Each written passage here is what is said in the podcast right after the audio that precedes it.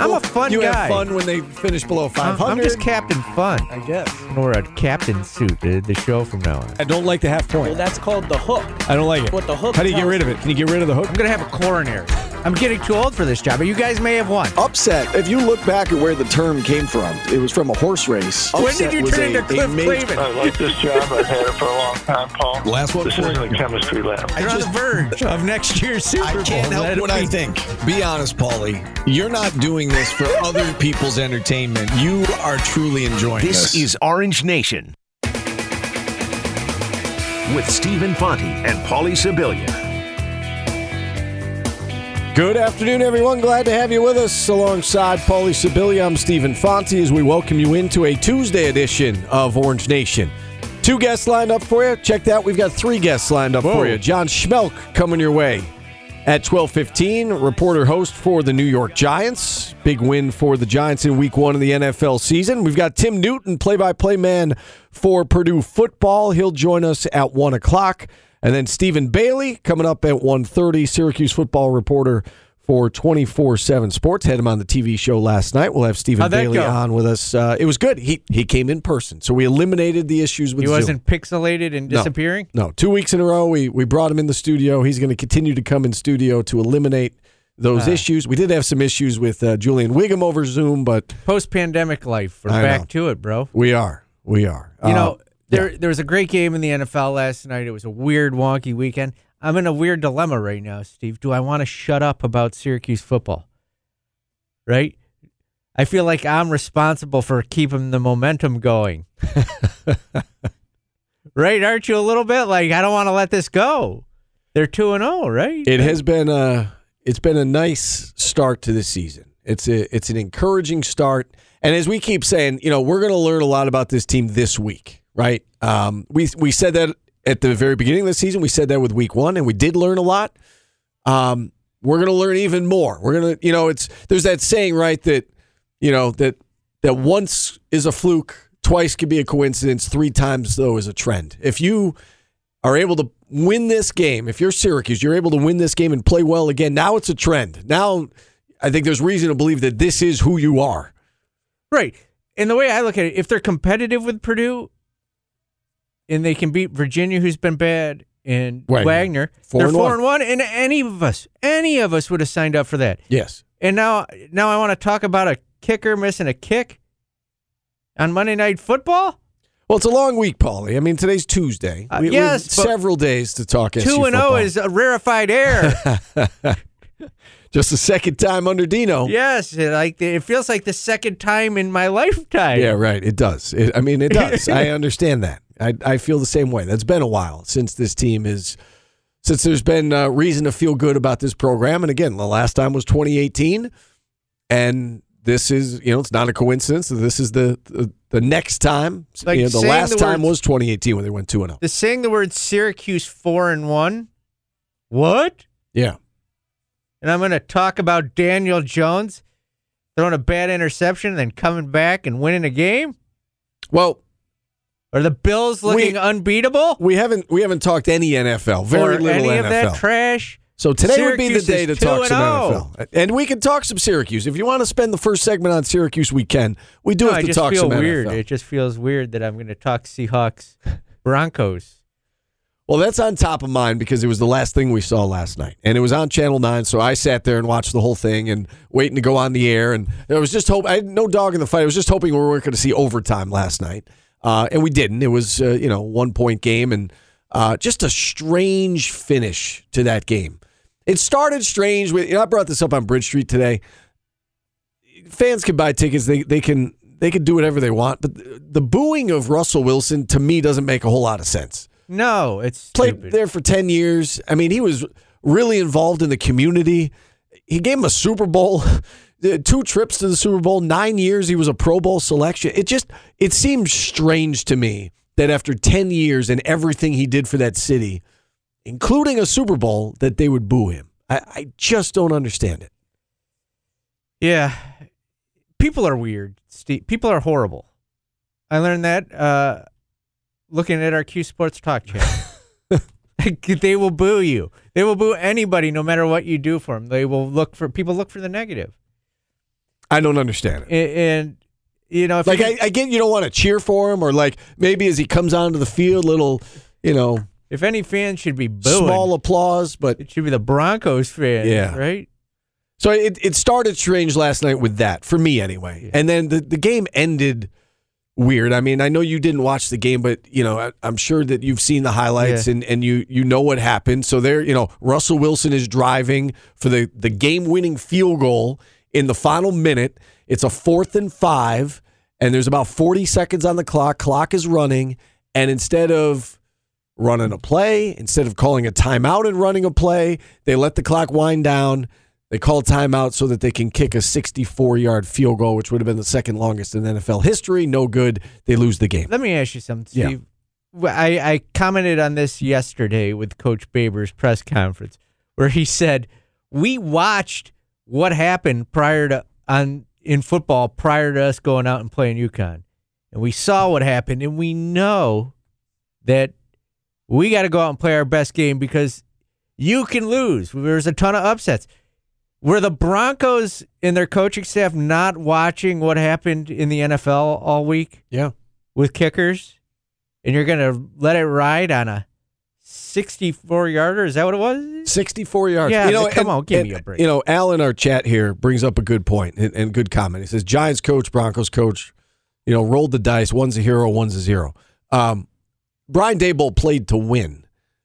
I, I don't know if you could say that about Nathaniel Hackett. I guess technically he played to win because he's he's kicking a 64 yard field goal. But the the the gutsy thing to do there, the playing to win, is going for it on fourth and five with your franchise quarterback Is- and Russell Wilson. Isn't that a safer bet? a 64 yard field goal? No, isn't it a oh, safer bet Oh, I to would get think five so. yards? I would think so. And again, if you watch the game, you know, I realize the Broncos had trouble actually scoring, but twice they gave up the ball right around the goal line. They had trouble finishing drives. They were not having trouble moving the ball. I mean, Russell Wilson threw for 350 or whatever it was through the air. I mean, they were not having trouble moving the ball.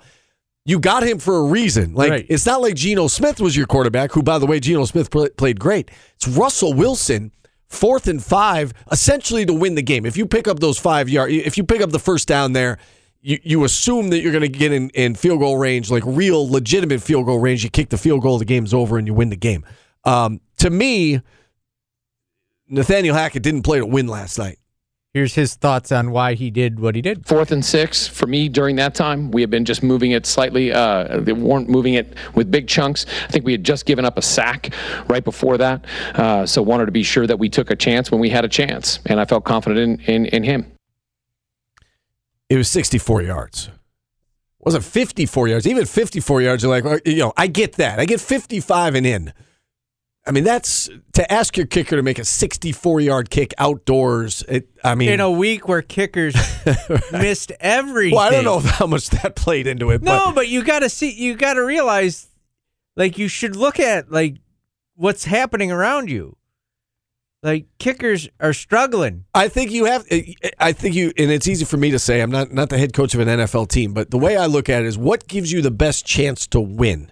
And before that even happened, and again, I think everybody had the same thoughts. Like I was, I, I- told you this. I, I saw on social media today the the Manning cast and and Eli and Peyton were both like like Peyton's like timeout. Call timeout. Call time. Like, what are they doing? Eli's like, uh, maybe they're trying to draw him off. I don't know what they're trying to do. Like, I think everybody had the same thought, which was there's plenty of time. They had three timeouts. Now, I'm not suggesting that if they had, you know, not gotten the fourth down, they could have gotten the ball back and scored. That probably wouldn't have happened. But You could draw up a play that's going to get you five yards. five yards. It's five yards. What gives you the best chance to win?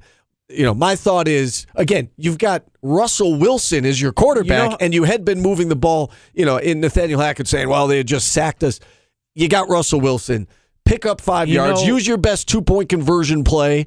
Get that first down, and then kick the game winning field goal. You know they have those charts of whether you go for two yeah. or you don't, and you know where is sixty four? Like I feel like you don't discuss. I'm not even sure that's on the chart. Yes, that's not on the chart because it's it, it. There's only been one field goal longer than that in history.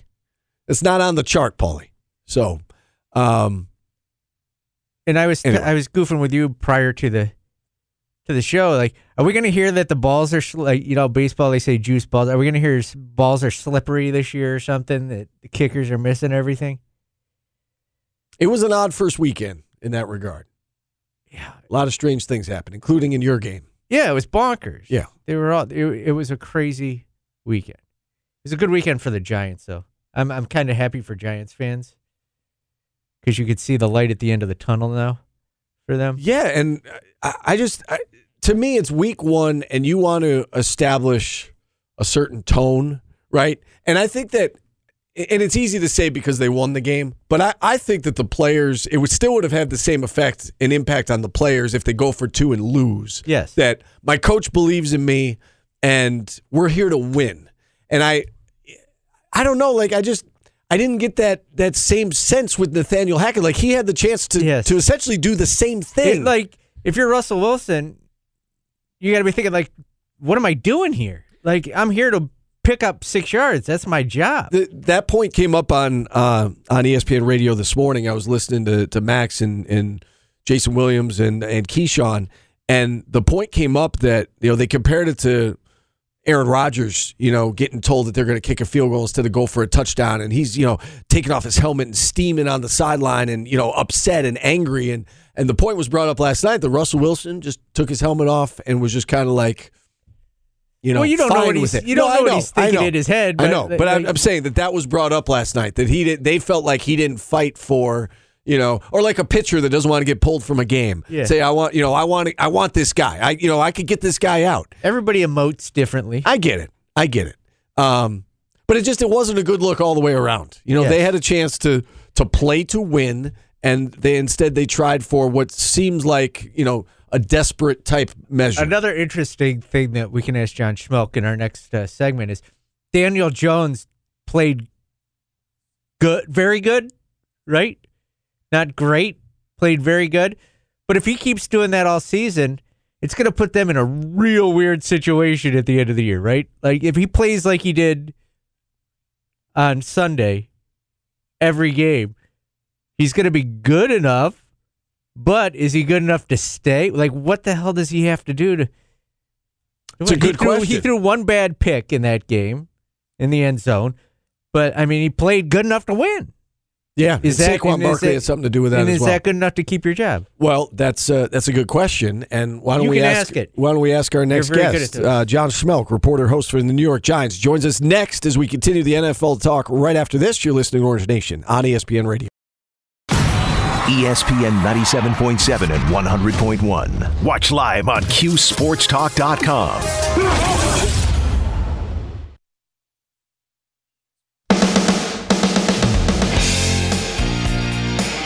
Welcome back to Orange Nation. Uh, Eddie Money, the artist of the day, is uh, anniversary of his passing. I guess is how you would say that. We celebrate his life. I want to go back. This one called Steve. It's a jam right here.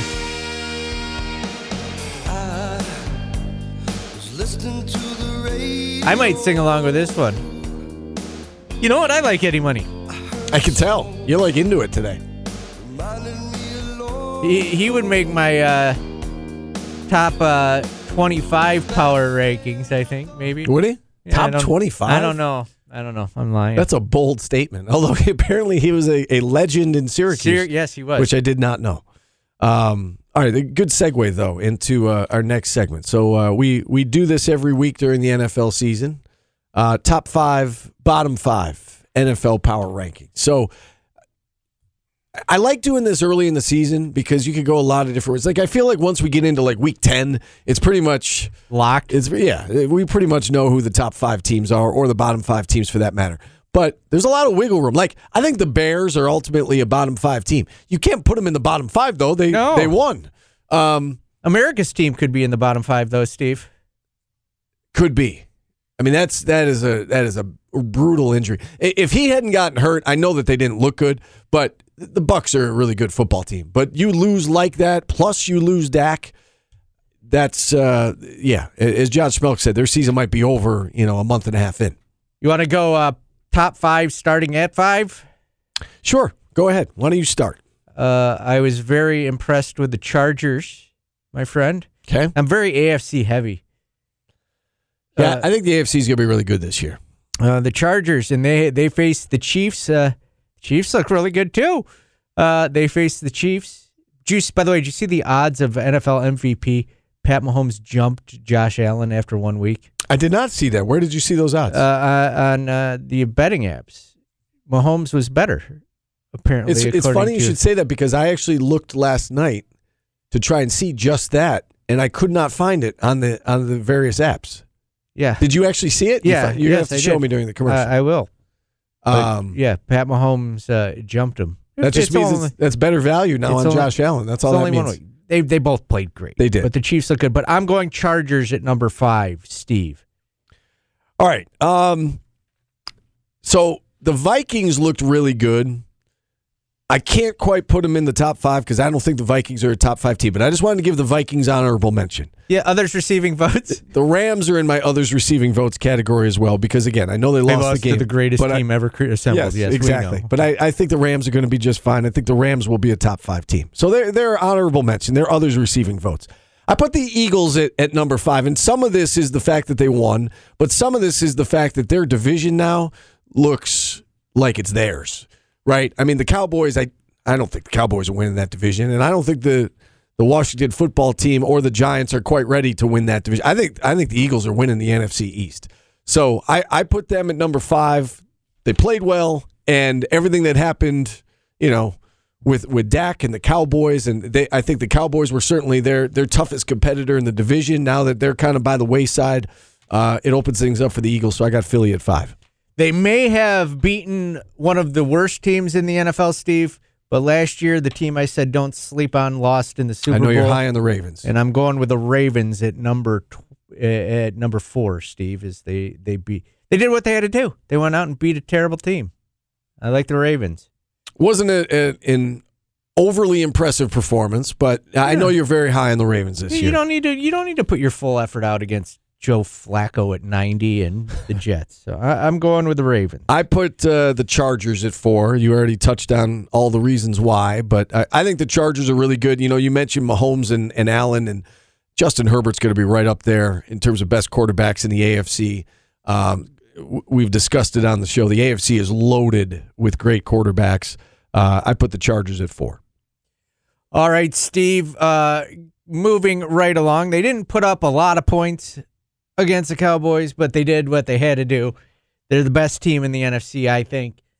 They're going to come in at number three on my my uh, power ranking. The Buccaneers, the Fighting Tom Brady's, and you know what? I kind of I'm going to give them a little bit of a a bump because they they may have just crushed one of the most insufferable fan bases in the history of sports, the Dallas Cowboys. So so that gives them a couple extra points in my power rankings. If you uh, if you go unbiased with your number one pick, then we're going to have the same top three here.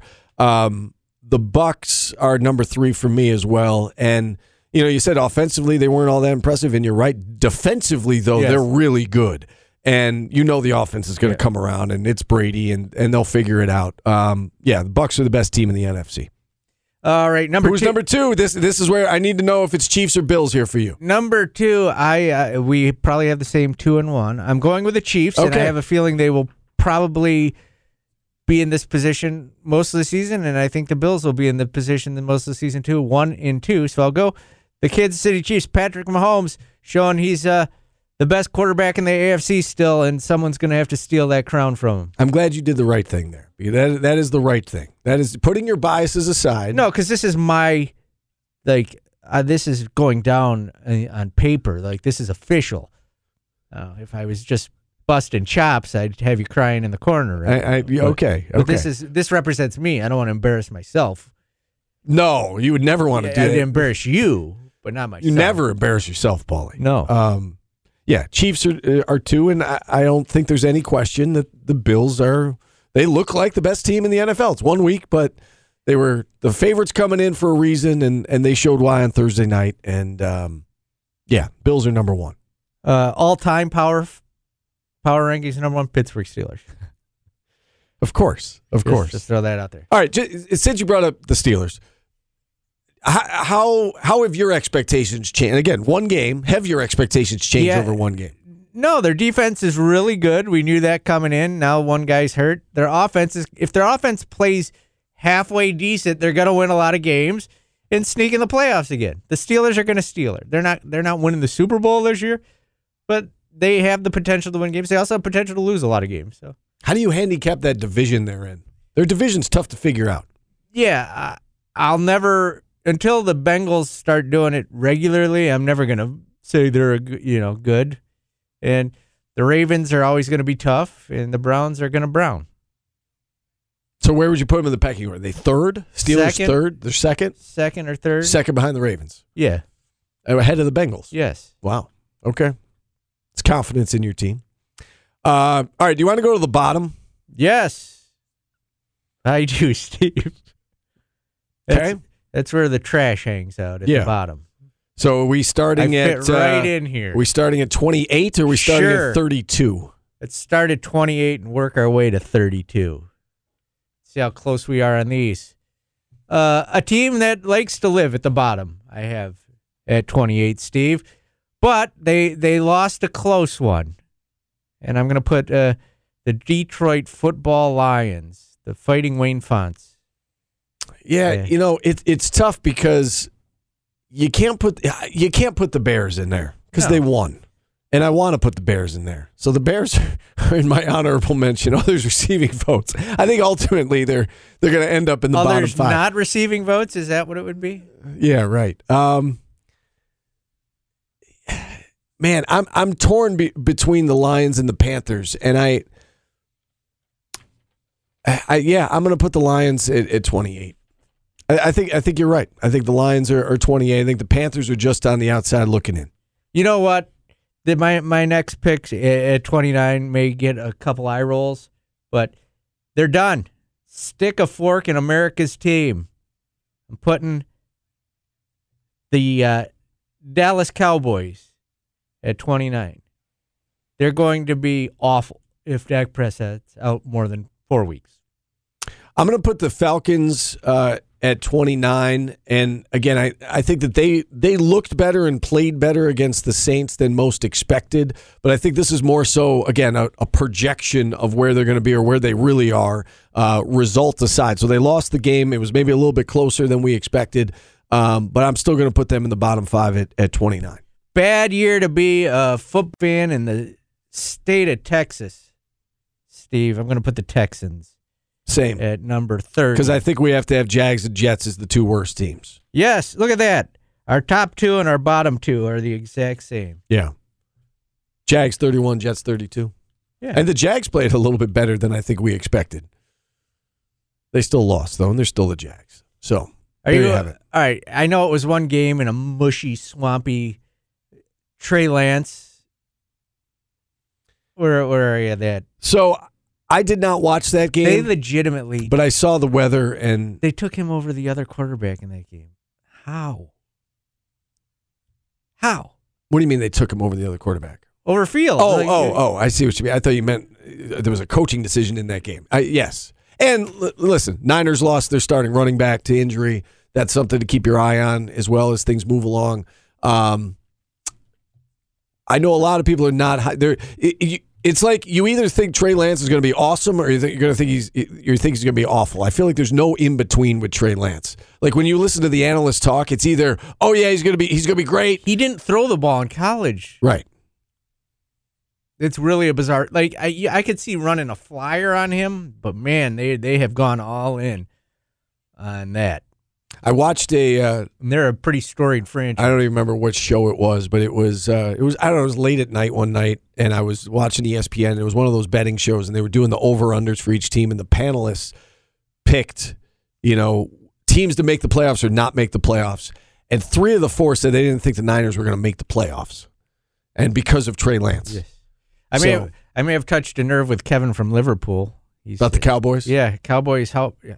How far are the Steelers going to get with Mitch? They've got to win, bro. They got to win against the AFC champs. Thank you. It's only week one that that you can move up in the power rankings. You can move down. It's power rankings. It's not standings. I do feel bad for Cowboys fans because I don't. it's it's like They're horrible people. They're not horrible people. Some of my favorite people are Cowboys fans. Oh, Nick Main, our Nick sales Main, guy. Yeah, Chris he's- McManus is a big Cowboys Oh, fan. brother. Sal is a big Cowboys Man, fan. could you name more obnoxious people? No, they're they're some of my best friends, and I feel bad for them because They're they were wor- excited Cowboys- about this season, and just like that, Cow- they're uh, it Cowboys looks- fans are the worst. no, no, no. Uh, They may be good people outside of football fandom, but yeah, no. Oh, if I had a, I say that about the Steelers fans too, Steve. If I, I'm not watching a Steelers game with a Steelers fan, I'm not watching a Cowboys game with a Cowboy fan. But is there is there is there any fan base that's not obnoxious if it's not your fan? Because you think Bills fans are obnoxious. yeah, Jet, Jets fans are obnoxious too. Giants fans are kind of just normal. I don't mind Really? Giants. Yeah, I don't mind Giants fans. Jacksonville fans. Jacksonville fans. Do you know any Jacksonville fans? Yeah, no, but I'm they're sure not they're nice threatening. people. They're not threatening because their team isn't very good. Browns fans just cry. Yeah. Chargers fans, I know a bunch of them. They're not obnoxious. Is it because they're not threatening? I feel bad for them. Their team's not- not very good usually. Dallas or Yankee fan more obnoxious. That's a very close battle. Duke fan, Why and, and why why do you hate Cowboys fans or Yankees fans? Because their franchises win a lot. no, just no, no. I say that about like I, the Steelers fans. Or I'm not, they win a lot too. Yes, I get that. But like, I can't stand watching games with my fellow Steelers fans. Okay. I just feel like it's teams that are not threatening to you. You're like, oh, I'm fine with that fan. Like Milwaukee Brewers fans. Like you don't you don't care about Brewers fans. You do care about Yankees no, fans. I will You do this. care about Dodgers fans. the fans. Cardinals win all the time, and their fan base is amazing. What makes them amazing? They they show up. They're there. They they're knowledgeable. They're great. I you know. Louisville fans in basketball are great fans. They boo every ref call, but they're great fans. They get it. All right, I'll take your word for it. Bills fans just are nuts. Not my cup of tea. I'm not jumping through a table. Nuts in oh, okay in the in the table Yeah, kind of way. They're just not. You can't bring your kids around Bills fans.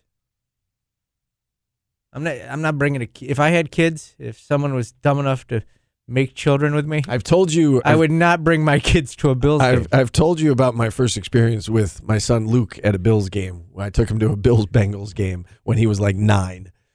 It didn't go. I was regretting Yeah, the decision yes, as soon, yeah, as, no I, way, as, no soon way. as I sat down. I was regretting. you the you got to be 18 to go to a Bills Yeah. game. So I, I'm not going to disagree with you there. We got to take a timeout. We'll wrap up hour number one next on ESPN Radio. ESPN 97.7 and 100.1. Watch live on QSportsTalk.com. Hour number two of Orange Nation underway. Steve, we're celebrating the life of Eddie Money as our bump back music today.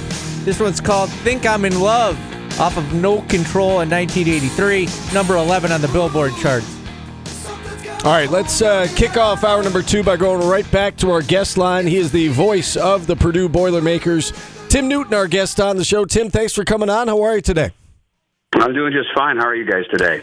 Uh, we're great. We're great. So let's let's start with uh, with Purdue's first two games, and we all watched the the Penn State game, a, a game that you know, frankly, they, they probably should have won. Um, they they let it slip away, and Purdue, you know, Penn State came down and, and scored late to, to steal that game, 35-31, and then they you know hammer uh, a- an FCS opponent in Indiana State. What what do you take from these first two games? What has stood out to you from these first two games for Purdue?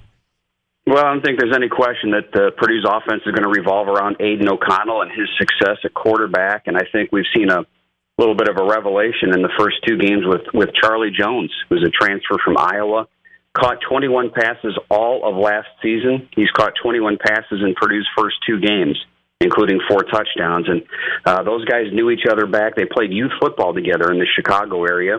And uh, Jones went to Iowa and really was was underutilized in their offense, although he was a great special teams player. And so uh, that's been the big connection on the offensive side. Defensively, I think they've been okay. It's it's hard to take anything out of the game last week against Indiana State because it was such a mismatch. But I thought for the most part uh, they held up pretty well against Penn State in the opener. And and you mentioned that Purdue probably outplayed Penn State for 56 of the 60 minutes, but the last two minutes of each half were were, were killers, and Purdue was outscored 21 nothing in those four minutes. Yeah, kind of a fluky touchdown at the end of that first half, changed the momentum, and, and then, as you said, they, they go down and Penn State scores late to, to win it. What, what were the feelings coming out of that game, you know, about what this season could be for Purdue? Again, won nine games a year ago. There were, you know, some high hopes coming in, and to lose in that fashion, did they take some positives away from it because they're, you know, they're right there against Penn State, and again, probably outplayed them, as you said, for 56 minutes, or is it, you know, more so, you know, they let one get away, and, and I mean, I guess, how did they react? React to that loss? Uh, it was probably a mixed bag. I think that it was certainly a game they felt that that slipped away, and it was a game that really could have propelled something maybe special for the 2022 season. I mean, this is a team that feels like it can contend for the Big Ten West championship, um, and uh, it, you know it's not it's not over after one conference game, but it was a game that really would have been great to have in your hip pocket as a win.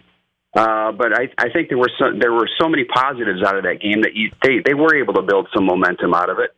Um, I think the the play, you know, for years since Jeff Brohm has gotten here as a head coach, which is back in 2017, one of the biggest problems on both sides of the ball has been depth on the line, on both the offensive and defensive lines. And in that opener, now you, typically you'll see this in a in a blowout game like they had last week, but in the opener, in a one possession game, they played 12 different defensive linemen and eight different offensive linemen and there didn't seem to be a big drop off in any of those when when those units came in. So I think that was a positive, knowing that they had depth that could play against a team that's probably going to be a top twenty-five team here before it's all said and done. So uh, some positives, but certainly a game that you felt like Purdue should have had and, and could have had, and, and uh, now you have to make that one up somewhere on the schedule.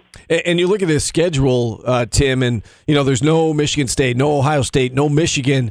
Um, you know if they could get this one against Syracuse and, and move to two and one, I mean it, it still could be a, a really good season. How big is this game? Does this feel like a, a pivotal game in the 2022 season for the Boilermakers, even though it's so early? Yeah, I think especially having lost that Penn State game, you certainly don't want to start this year off at one and two.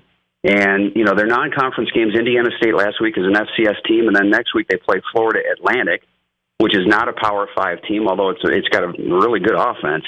Uh, so this is the only non-conference game against a Power Five school. So th- from that aspect, it becomes pretty important. But it's also the first game away from home and it's a chance to build some momentum. They, their biggest games are coming up in early October in, in terms of conference schedule. They've got uh, they start at Minnesota in October, then they go to Maryland, have Nebraska in West Lafayette, and then play at uh, Wisconsin. And those four games are going to determine whether Purdue can contend.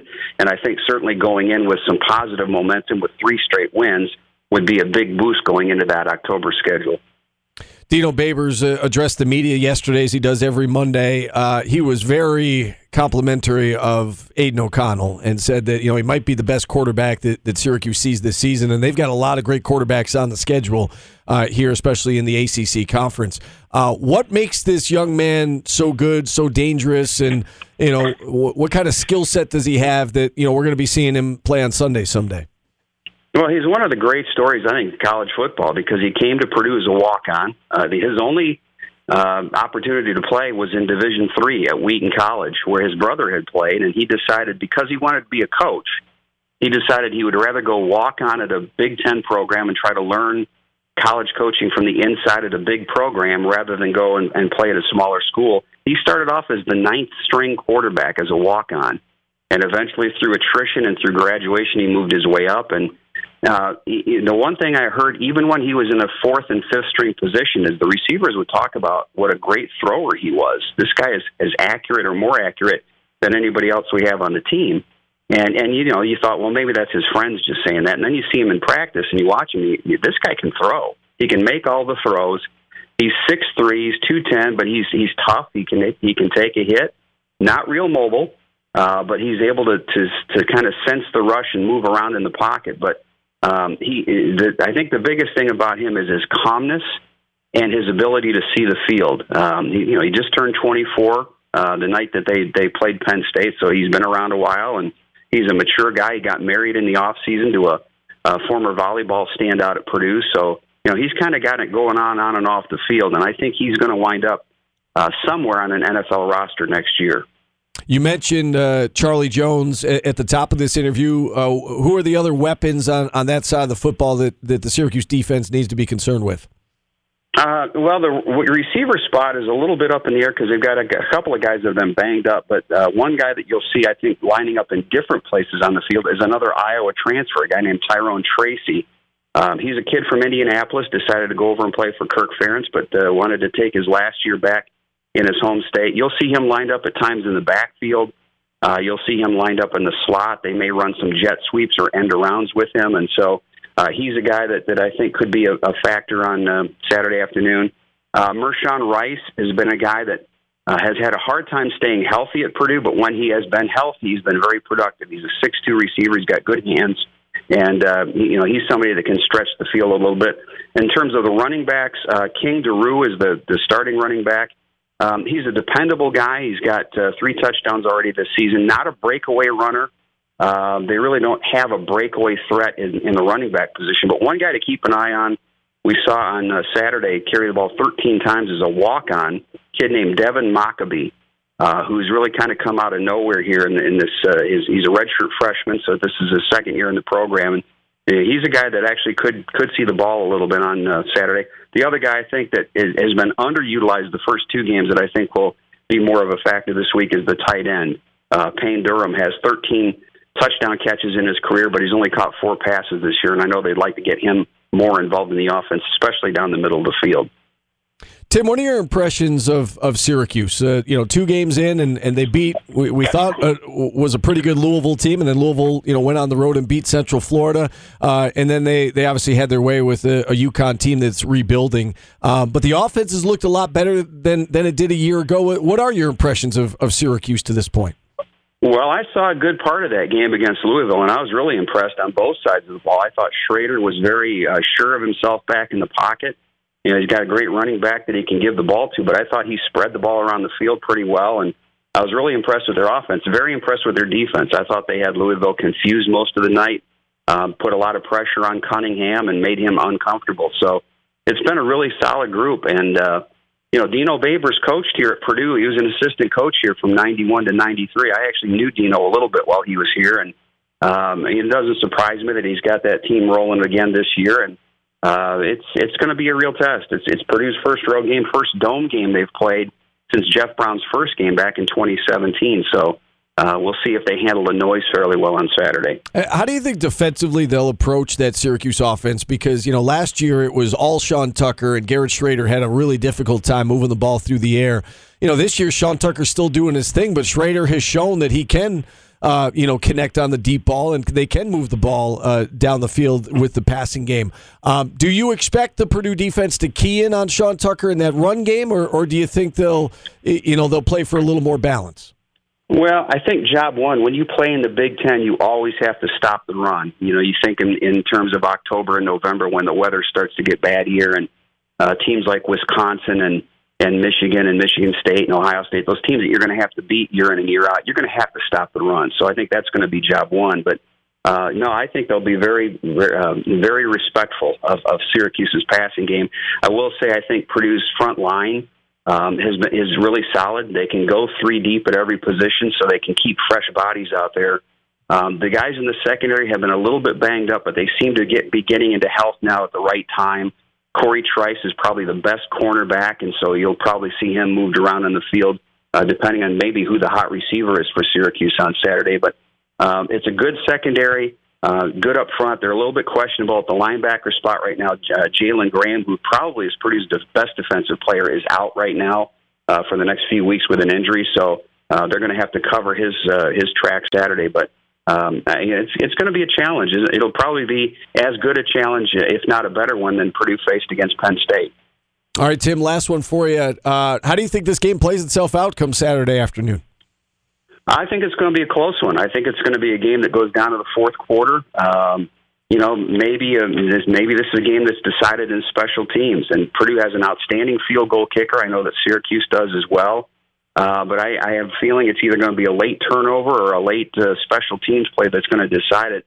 Um, I'm just I'm, I'm excited about this because I grew up about three hours away. Uh, I, I grew up in Western New York, and and my dad just turned 87 last week, and he's going to come out with my brother, and uh, we're going to get together Friday night and then uh, watch the game on Saturday. So uh, I'm, I'm familiar with the Syracuse program growing up, and uh, looking forward to being back in my in my home territory for a couple days. That's great. That's great. Well, uh, listen, it was a pleasure catching up with you. Thanks for coming on. Enjoy the trip here and, and spending some time with your family, and we'll see you inside the dome come Saturday at noon.